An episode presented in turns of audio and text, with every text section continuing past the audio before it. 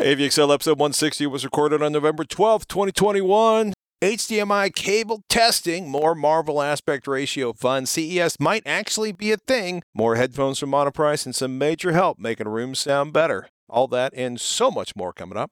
Don't forget to email ask@avxl.com if you got a question for us. And thank you, thank you, thank you to all of you that support us at patreon.com/avxl. Your monthly contributions make the show possible. And don't forget, next hangout for our patrons is Sunday, November 28th at 9 p.m. Eastern, 6 p.m. Pacific. Testing 1, 2, 3. All right. I'm not blowing anything out. Ignorant weasels chewing on your soul. Ignorant weasels. Do you have speed? Yeah. Welcome to AVXL, your guide to the best in home video and audio gear, no matter what your budget is. I'm Patrick Norton. Hey, I am Robert Herron. We usually start the show off with whatever we're really excited about, and Robert and I were just freaking out. I caught this when JJ4884 posted on patreon.com/avxl with a simple short message, LTT HDMI cable testing video, and a link. And the link was to Linus Tech Tips. He bought a $15,000 total phase advanced cable tester V2, or was loaned one or whatever. I don't care, because the next thing he did was pick up like $1,000 worth of HDMI cables. And my next note in the script is hilarity ensues. I won't get deep into it because Linus did the work, so his video should get the views. And I'm pretty sure everyone listening can find a video on YouTube at this point. Exactly. But to 9 of the 53 cables failed. 3 of the brands that failed included Monoprice, Amazon Basics, and shockingly, Belkin. A bunch of the Amazon Basic cables that were tested were rated for 2.0, but passed 2.1 testing, which I thought was impressive. He answers questions such as, are expensive cables better? Is HDMI 2.1 problematic with cables longer than 10 feet? What is this jitter thing that they always talk about when you're looking at audiophile cable manufacturers selling incredibly expensive HDMI cables? And they put a full data dump if you want to nerd out. It's a sweet piece of info. It's really good. It's really good to watch. It's really frustrating to watch if you've ever had HDMI cable problems. And he also asked his audience if the Linus Tech Tips crew wants him to spend money and Secret Santa buy spendy audiophile. I believe they use the phrase snake oil cables, or maybe I just thought the word snake oil cables. But it is an interesting video, and it is really depressing to see how many cables don't pass at 2.1 specs, and or is it not? It's not like all of us, or even many of us, are doing 4K 120 video. True. No, maybe. True. Well, two things. One, I totally want one of those $15,000 HDMI cable testers. And I would like someone to create a similar device, maybe not with all of the functionality, but with that base functionality for testing up to 4K 120 in a handheld device at an affordable price would be very good. Otherwise, my immediate thought was I would pay probably $5 a cable to have it certified to whatever spec it, or at least know what the spec of that cable is before I actually use it and see it on a test sheet that's included with it, a data sheet. The other thing is, like you said, when you're dealing with 4K 120, that's where the big failures will occur. In particular, anything over 10 feet, it becomes problematic with regular copper cables. I wouldn't even chance it with a 15-footer. But at 6 feet, even some of the value brands were doing very well. And that seemed to be the safest length. Or you could say a 2-meter cable is the safest length to truly do 4K 120 with, if you can't actually test it. Now, if you are going to go and exceed, 10, 15 feet, or you simply need it for maybe a wall installation or just a distance installation with true 4K 120 going to compatible equipment, then I would be looking more toward active cables for sure.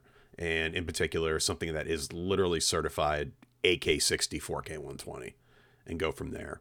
Although that's a challenging shopping scenario in and of itself. If you go searching around, you'll see prices kind of all over the place for quote-unquote certified cables at the popular lengths you may desire. It makes it kind of difficult to, weed through the reviews and pick the best product. However, I did order one from a company called Cable Matters, and I'll be getting that in for testing. It is one of the more value-priced cables that is apparently 8K60 certified, and I'll report back when I get that in for crazy speeds. A little hands-on time. I realize for my testing devices, generally speaking, when I'm calibrating systems, my output devices all the way up to 4K 60 with RGB color, that's 18 gigabit. It doesn't really ever exceed that, even with HDR. One of the things I think it's worth pointing out is a lot of the fails in these cables were actually, you know, there's 19 wires in a cable, and a lot of these fails were actually related to the wires being soldered to the wrong ports on the HDMI bit at the end. Yeah. If the interconnects aren't properly assembled, yeah, you're losing right out of the gate on that one. One nice thing, though, if you're going to have a cable failure, and Linus pointed this out in the video, it's typically an all or nothing scenario. You either get a picture that works properly, or you may see some sparkling in the picture itself if there's actual damage. I have eliminated sparkle by replacing HDMI cables. But that's part of what they point out in the discussion of jitter, is that jitter can create problems with the bits being passed through properly. And if there's too much jitter, you know, you can get sparkles, or more likely, as you're saying, there'll be a total signal failure. But it's not like your audio is going to be magnificent. Yeah. Because you spent $700 on an HDMI cable. It becomes a timing issue if you get bad enough jitter, for sure.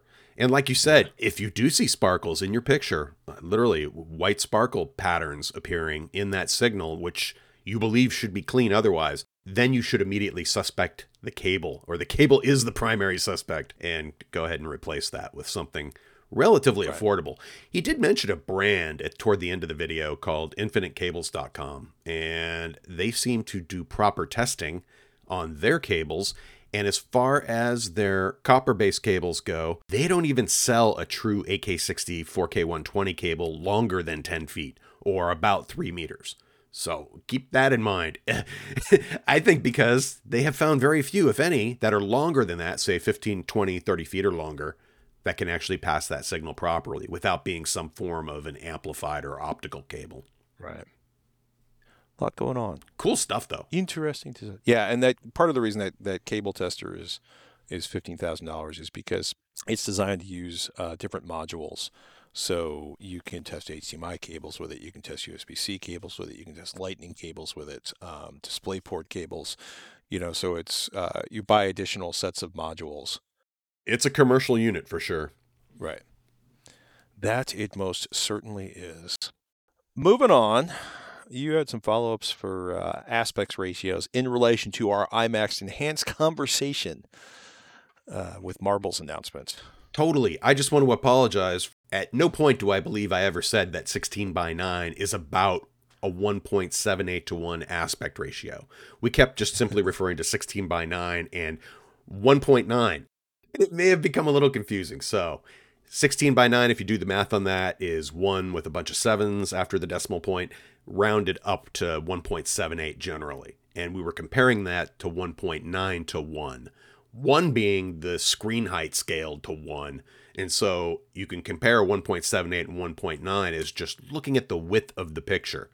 And since 1.9 is a little bit wider, it's going to then require very, very thin black bars compared to 16:9. At the top and the bottom of the picture. And that's it. That's just a quickie follow-up. Well, I mean, you know, screen width to height. Don't forget to say the 1, Patrick. And don't repeatedly compare a fraction, in my case, 16:9, and then comparing that to something like 1.78 to 1, or not even mentioning 1.78 to 1 is what 16:9 is, and then comparing that to 1.9. Anyway, I'll make it even more confusing if I keep talking, so I will stop right there. I was watching some Avengers movies last night in the new IMAX Enhanced ratio, and I will say I'm digging the extra screen, and I can confirm the tiny bars above and below. I can also confirm it's a little odd to pan up and down more than left to right? Because you watch a typical 2.39 to 1, i.e. a traditional widescreen cinematic presentation we see so often on Blu-rays, or as I wrote here, because I'm a genius, the traditional wide-ass epic ratio.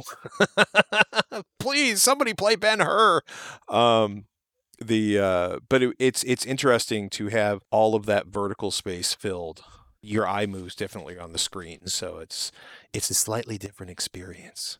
It'll be interesting to sort of screen capture between the two ratios or the two different presentations to kind of see how it changes the composition within the frame. If I want to dig into my Have you ever thought about going like with a 235:1 screen for doing the widescreen presentations without black bars, and then simply, I guess, masking it on the left and the right for when you go 16:9 with that same screen? At the moment, I'm very pleased with my current cinematic setup, and because I do not want to end up being beaten to death with the dog for doing terrible, complicated things, at some point it might be nice to do that, but that would be it would be a more complicated and expensive experience that I'm willing to go on at this point. I guess my question would be more, does your projector actually support lens presets that would allow you to do that pretty easily? That's the one thing. If you are going to consider ever doing that, I don't know. Do check the specs of your projector to see if you'll be doing some manual adjustments going back and forth, or can you do a couple of quick presets to have that projector zoom and focus for both of those formats more automatically or upon detection of the content itself. It's funny you should mention that, because you're thinking of the projector and I'm automatically thinking of all of the complicated projection screen masking stuff at the other end of the, you're thinking of where the picture comes from. I'm thinking about where the picture hits and how complicated it can be to set all of that up. I was at the Source AV in Torrance, California, and Jason Lord showed me their sort of super fanciest room, and it does that kind of stuff where masking drops down or comes in depending on the aspect ratio of what you're watching. And on one hand, I love that. But on the other hand, I think it would cost more than I paid for my truck to implement it in my home. So I've never even really thought about it. If you have a light-controlled room, I find lots of folks just going without masking for the sides of that screen style of 235:1, say, and not even worrying about the left and the right when it goes to 16:9, as long as you can do it effectively with lens presets to where you can simply scale the 1080p image properly, where it will not fill the whole screen. And then when it goes into movie mode or anything that's widescreen, it will simply scale it properly and fill the whole screen at that point. I'm always impressed when folks go with 235:1 screens, but the practical side of it for TV and game consoles and everything else, it's all 16:9 optimized for the most part already. So it does make it convenient. I'm also just, my brain is just now turning on that you're thinking of having a great big wide screen and then. Correct. I'm always going for the complicated and sophisticated. Complicated and sophisticated solutions. Speaking of which, CES 2022, I think might actually be a thing. If nothing else, I'm hearing a lot from various people about whether or not they're going to be going or not going, or displaying or not displaying. But I thought it was interesting that Samsung and the CTA, which is CES parent organization, announced this week that Samsung's Jong Hee Han, the president and head of the display division, will give a final pre-show keynote on January 4th, which is basically the night before the exhibition floors open. Samsung says the keynote for CES 2022 will present the company's vision for an age of togetherness, meaning that technology needs to exist together with people and for the planet. The keynote is a call to action to mitigate climate change, and the company will show how everyone can do their part in building a sustainable planet. It will also present how customized and connected experiences will enrich people's lives. Which part of me is like, this is interesting, and part of me is like, this is why I need my washing machine needs to be able to talk to my refrigerator, which needs to be able to track me down anywhere I am on the surface of the planet. In any case, I think I did dig into the exhibitor's directory, and it's, Samsung's got a couple of big rooms in the center hall, and it looks like a lot of people are actually planning on going to CES. So we wait with bated breath. I would like to see some great big new televisions up close rather than seeing pictures of them. That would be nice. I know you don't like to look at televisions, Robert. No, not at all. Quantum dot OLED with the head of the display division giving the presentation. That's just awesome. Just awesome. Yeah. I have to actually go back from previous visits I've had with Samsung. I want to say I've had dinner with Mr. Han, and we had a great evening, I believe. And it was just nice to see him get promoted. And hopefully, come on, baby, bring me that quantum dot OLED technology, and or something even more impressive. That's the other thing, too. The one great thing for me about Samsung at CES typically is they have an advanced technology demo at some point. That's not on the show floor, but you can't. I don't get into that room. That can be a lot of fun because you usually get to interact with some of the display engineers in addition to the PR people. and you usually get to see some pretty interesting pixels, so to speak. So, curious. There are worse things than seeing pretty pixels. Heck yeah. So we talked a bunch about the Monoprice's M565C. It's planar magnetic. It's a favorite, one of my favorite headphones. It's fantastic sound. It dips a few dB between 300 and 20 hertz. But for $170-$200 on Amazon or monoprice.com, it's a really good deal. It's a fantastic closed-back headphone.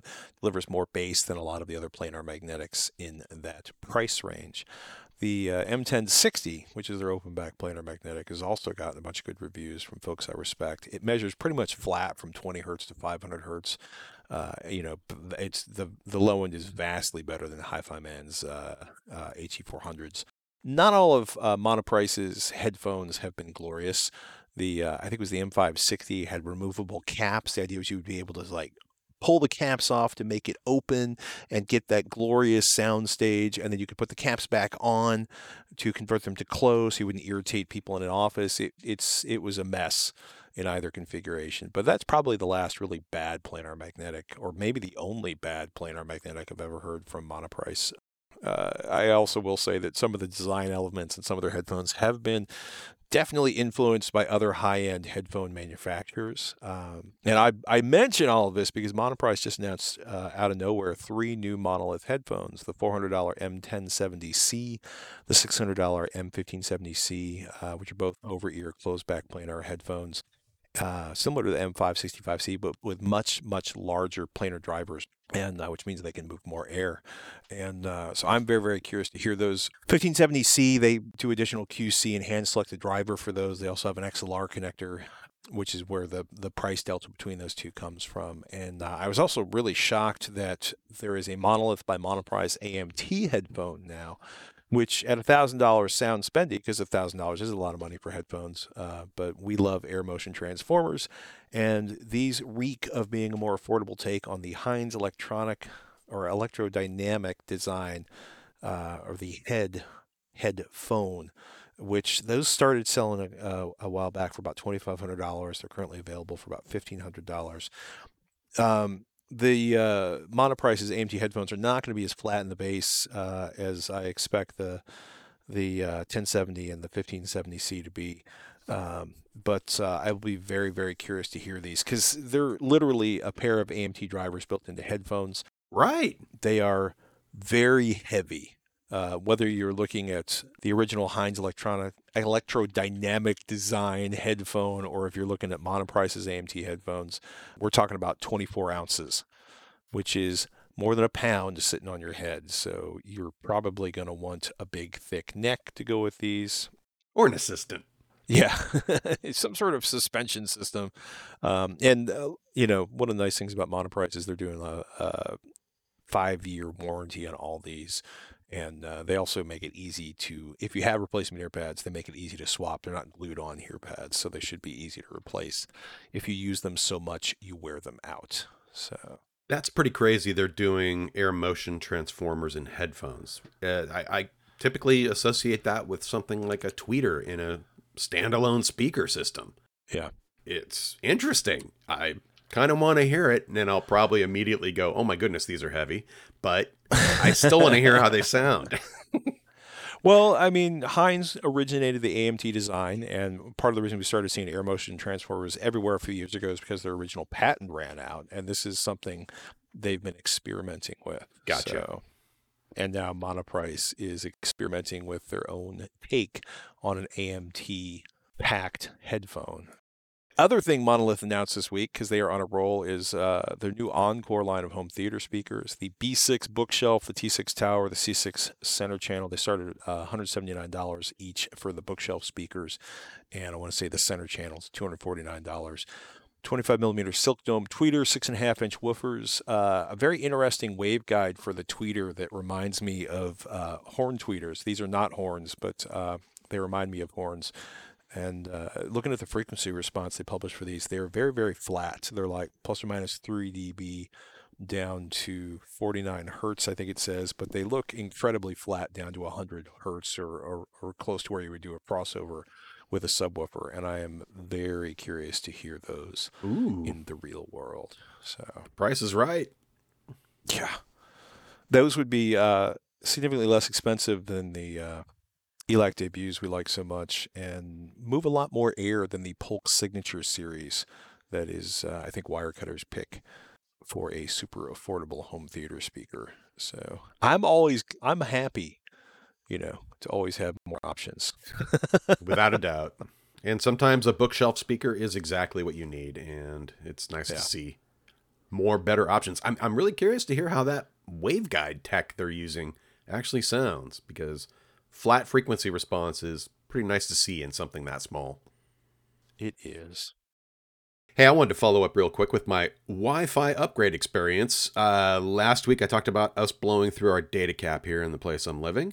And once we straightened that out, and that included upgrading the modem itself to support the new high speed, I needed a new Wi-Fi router. And I decided, since I'm doing this upgrade anyway, it may as well be Wi-Fi 6 compatible. I ended up going with something on the value side called the TP-Link Archer AX55. Confusingly, it is listed as the AX3000, which is the same as the AX50 model that it replaces. I say if you're shopping for a device like this, you may as well get the latest generation, so skip the AX50, get the AX55. You're getting new hardware with a couple of extra features that you may appreciate down the road. Now, that single router didn't cover our home the way our previous mesh network did, so I went and picked up an extender for it, and I again went with a TP-Link product. In this case, I went with the AX1500, also known as the RE500X. That is a Wi-Fi 6 extender that'll work with pretty much any router out there, but of course, it ties in quite nicely with TP-Link routers as well. Now, the total cost for all of this hardware for the router itself, which is gigabit Ethernet, if you care, and it also has Wi-Fi 6 built in, and the extender too, all of that for less than $250. And we have nice coverage now on the property, and very good wireless performance with our currently 800 megabit service. Now, I was comparing this to something like pretty much any other Wi-Fi 6 gear out there, and this seems to be a terrific value, but we'll see how it functions over the long term. I literally have had all this running for maybe a week now or two. So it's still early in the game, but refreshingly, I was able to do the setup of both the router and the extender using a web browser. I didn't bother with the app that TP-Link has because I didn't need any of the specific features it had related to monitoring or being able to block specific websites for specific family members or children and things like that. Those functions I do not believe are available through the web interface, through a browser, but like I said, I didn't need it, so I was able to do all the other configuration, updating, and just seeing how it's all performing from the comfort of my regular browser with a wired connection, or a wireless connection in this case now. When I built the workstation I'm using now, it turns out that the motherboard I have supports Wi-Fi 6 built into it. So this is literally the first time I've had a chance to actually use it at full speed, and so far I am thrilled. I'm getting more performance than I practically need, and we're getting full strength all around the property, which is win-win. So I'm happy. I like it when the internet works. I'll be a lot happier if I can report this same level of quality in, say, 6 months to a year. It's all early in the honeymoon, so to speak, or as far as my relationship with the new hardware. But so far, so good. Oh, another problem we ran into. And it's kind of on topic for a lot of us. There was a major outage with Xfinity Comcast last week. I believe it was Monday night. It started in the Bay Area, but it quickly spread throughout the United States. And guess what? We had set up our new DOCSIS 3 modem with the service, and then that happened. And then I swear, I think they had to go to a backup or something on Xfinity's end, because suddenly it had switched back to our previous hardware. And things were funky for a while there until we realized that's what had happened. So we had to manually go back in, swap out the modem again, and get to business after that. But that was a significant outage. We had full-blown outage for a few hours, which in a modern household, it was kind of refreshing. Forever. It was very quiet. Did you enjoy the quiet? But do double check those kind of things too if you are fully doing it yourself and upgrading all the hardware. Make sure that the provider has an accurate list of what gear you're using if that needs to be the case. In the case for us, it was a modem we own using it with their service and making sure it's registered properly. And it was, but then it wasn't. And now it is. So, done. I just wanted to work, people. Please. I want fiber. We have no fiber options in our hood, so wah, poor me. Yeah, I'm not going to tell day. You what. One day. What we get and what we pay for it. Cav's LS50 Metal Wireless 2 gets Amazon Music. And it's interesting to see Amazon Music starting to show up in more places. Still no signs of it on Rune Labs. That's still Tidal and Qobuz and your iTunes library and your whatever you have stored on internal, external hard drives or your NAS. I will be curious to see if it shows up. Like Spotify is never going to work on Rune Labs because of Spotify, but I'm kind of curious to see if Amazon Music shows up there. Other note, YouTube creators announced this week that they had an experiment earlier this year with making the dislike count private, and that was based on smaller patrons being attacked essentially with or pounded with dislikes, and what they call targeted dislike attacks. And I mention this because Robert and I both watch a lot of how-to YouTube videos, and I, as they kind of strip these away and make them only visible to creators, I am curious to see how it impacts my ability to quickly find the best DIY or how-to or hands-on video on a product, because I have skipped videos because there were 233 dislikes and like 3 likes, and I'm kind of curious to see how that goes long term for YouTube.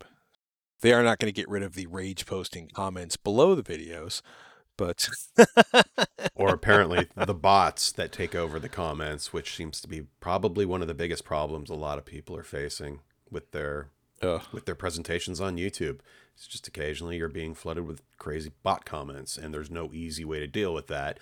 Although if you Google search that, you'll see one of the popular YouTube creators actually wrote a program that will actually go through your videos and nuke those comments for you in an automated fashion, which is hopefully something the folks at YouTube will take a look at and perhaps implement something similar built right in, where you don't have to go through a quote-unquote third party, even a well-meaning third party. But it's there if you need it. You got a great question from Preston I kind of started digging into. He's looking to make his home theater room sound better. It's small, really small, like 7 by 10. And that's okay, because a lot of the basics of tuning your room or making things sound better or eliminating reflections work in any size room. And a lot of people are going to tell you that small rooms can't have bass because waves and standing waves and things. And I'm just going to say the competitive car stereo folks would like to debate this with you. There are problems, with tuning any room of any size, but Prestige room's particularly interesting, right? Flat ceiling, rectangular shape. So it's not the worst possible shape, which would be a square or a cube, I should say. But, rectangles don't make anything easier. All the walls are made of wood panel, which basically means it's a hard surface going to reflect high frequencies. And then he installed 140 acoustic panels that are 12 by 12 and 2-inch thick. Ooh. His carpet on the flooring. So he's absorbing a huge amount of acoustical energy inside of this room. He said, "I noticed a big difference in sound deadening in the room after the install." And he attached a spectral graph of the room acoustics with the door shut. He ran in like a frequency sweep from like 10 or 20 hertz up to 20,000 hertz, whatever it is. He recorded it through a Dayton Audio IMM6 microphone. The graph was, it's a 20 hertz to 1 hertz sweep for 5 seconds. He said there were peaks and dips and sound phases moving all over the room. And he said, "This is when I felt I have a problem with really bad acoustics in the room, and I don't know the next step to take." And he says the only information he has so far is small rooms have very bad acoustics. And, all rooms can have very bad acoustics. My theory at this point is the smaller the room is, the more dramatic the impact that changing things in the room has, right? Because you have such a small volume of air to work with, and the walls are so close together that reflections get out of control really quickly. My first thought is that you actually might have made the room too dead by putting too many panels up. the goal is like you want a bit live, but you want to eliminate those slapback echoes, and you want to deal with first order reflections, as in that first point where the audio from the speaker hits the floor or the ceiling or the sidewall. The acoustical panels, the problem is they tend to absorb all of the high frequency energy, because when you look at his spectral reading, he's got a lot of energy from like 30, 40 hertz or 50 hertz. And then it starts dropping off a cliff just over 1,000 hertz. And it goes, and it drops down, if I'm reading this correctly, he's down 30 dB between 1,000 hertz and 10,000 hertz. And that is a huge drop.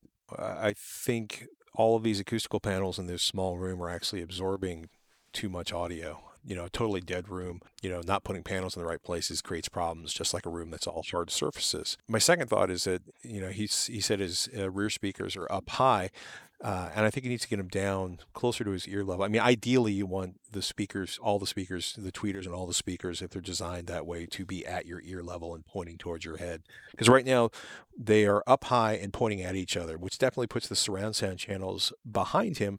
But I think it creates a lot of problems, because he's going to get first order reflections, not just from the sidewall, but from the ceiling. You know, if I'm reading this right, he's got like, you know, 8.5, 9 foot high ceiling. So his rears are way too high up, unless they're actually pointed at his head. But if they are pointed at his head, then he's looking at like three gnarly first order reflections with them buried in those corners. Right. I would also say the other thing is in a lot of cases, you want to toe in or turn the speakers so that they face the king chair, the sweet spot, the queen chair, the primary listening position, because most speakers aren't actually designed to be, I mean, some are, but most speakers are designed to be towed in towards the listener, not, you know, perpendicular to the wall they're sitting in front of. I've got some follow-up questions for him, which is like, you know, what kind of acoustic panels they are and how they're deployed. You know, are any on the ceiling? Want to verify that the mic was in his seat when he was recording. And I also think this is a great opportunity for him to download Room EQ Wizard and to look at some of the guides on that, because Room EQ Wizard is a free piece of software that's designed to help you make your room sound better.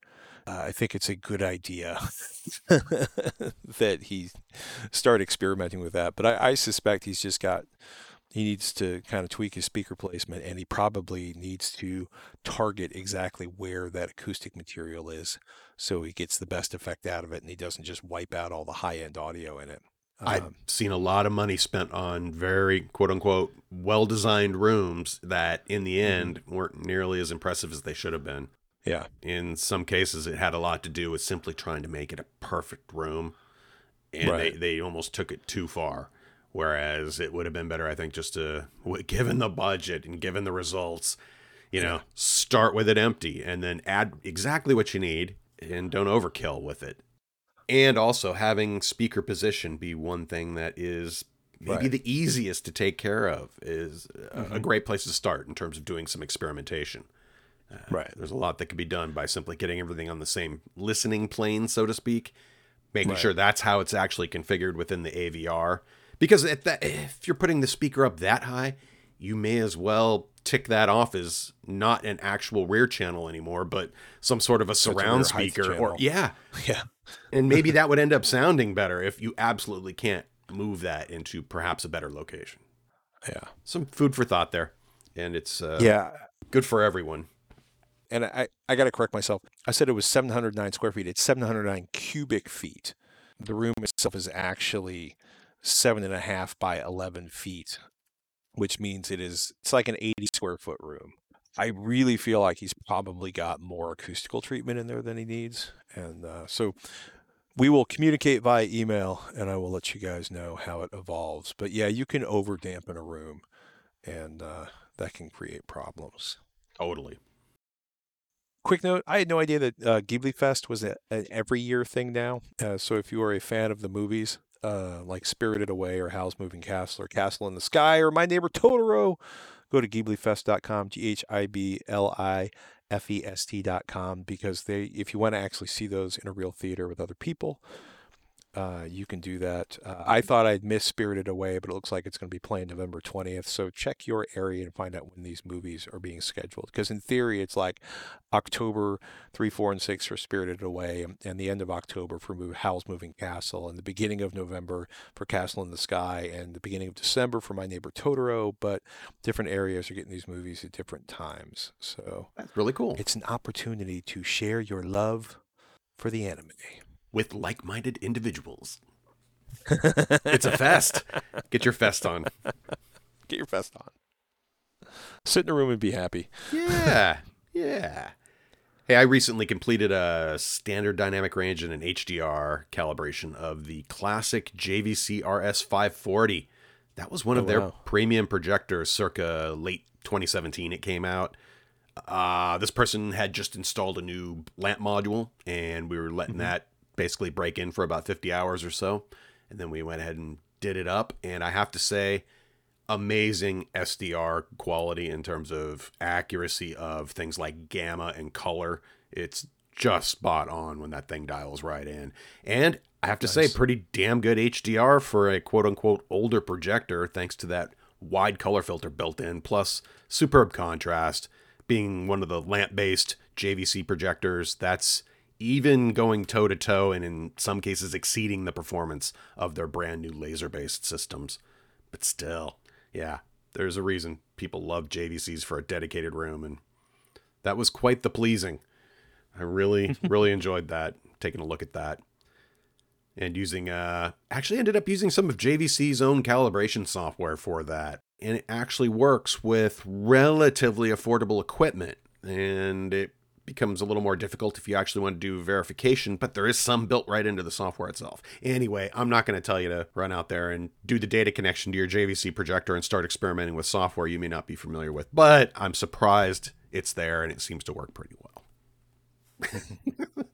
If you want to take a risk, yes, you can. You can put in your serial number and download the software. And for anyone that works on a JVC projector, one thing to keep in mind, if you use JVC's calibration software, it will overwrite factory information in the projector that cannot be recovered, save for an automatically saved file that occurs when you first use the software. When you first connect the software and do a calibration on that projector, it will immediately download that default for that specific projector. And if you want to ever get the projector back to factory default, you can't just do it through a menu at that point. You actually have to reload that file back into the projector and then go from there. So don't lose that file. It's saved automatically. Just make sure you email it to yourself or however you do your backups. But that's one not to lose, and at least not lose track of, just in case you need to revert back to true factory calibration. There you have it, people. Yeah.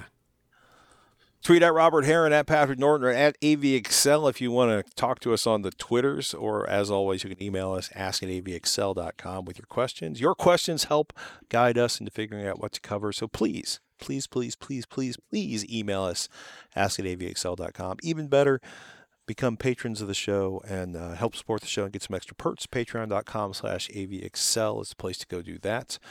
You know, and if you are a patron, thank you so much. Your monthly contributions make the show possible, and we appreciate that.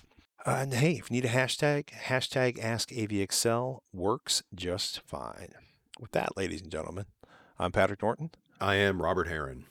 We'll catch you next week on AVXL.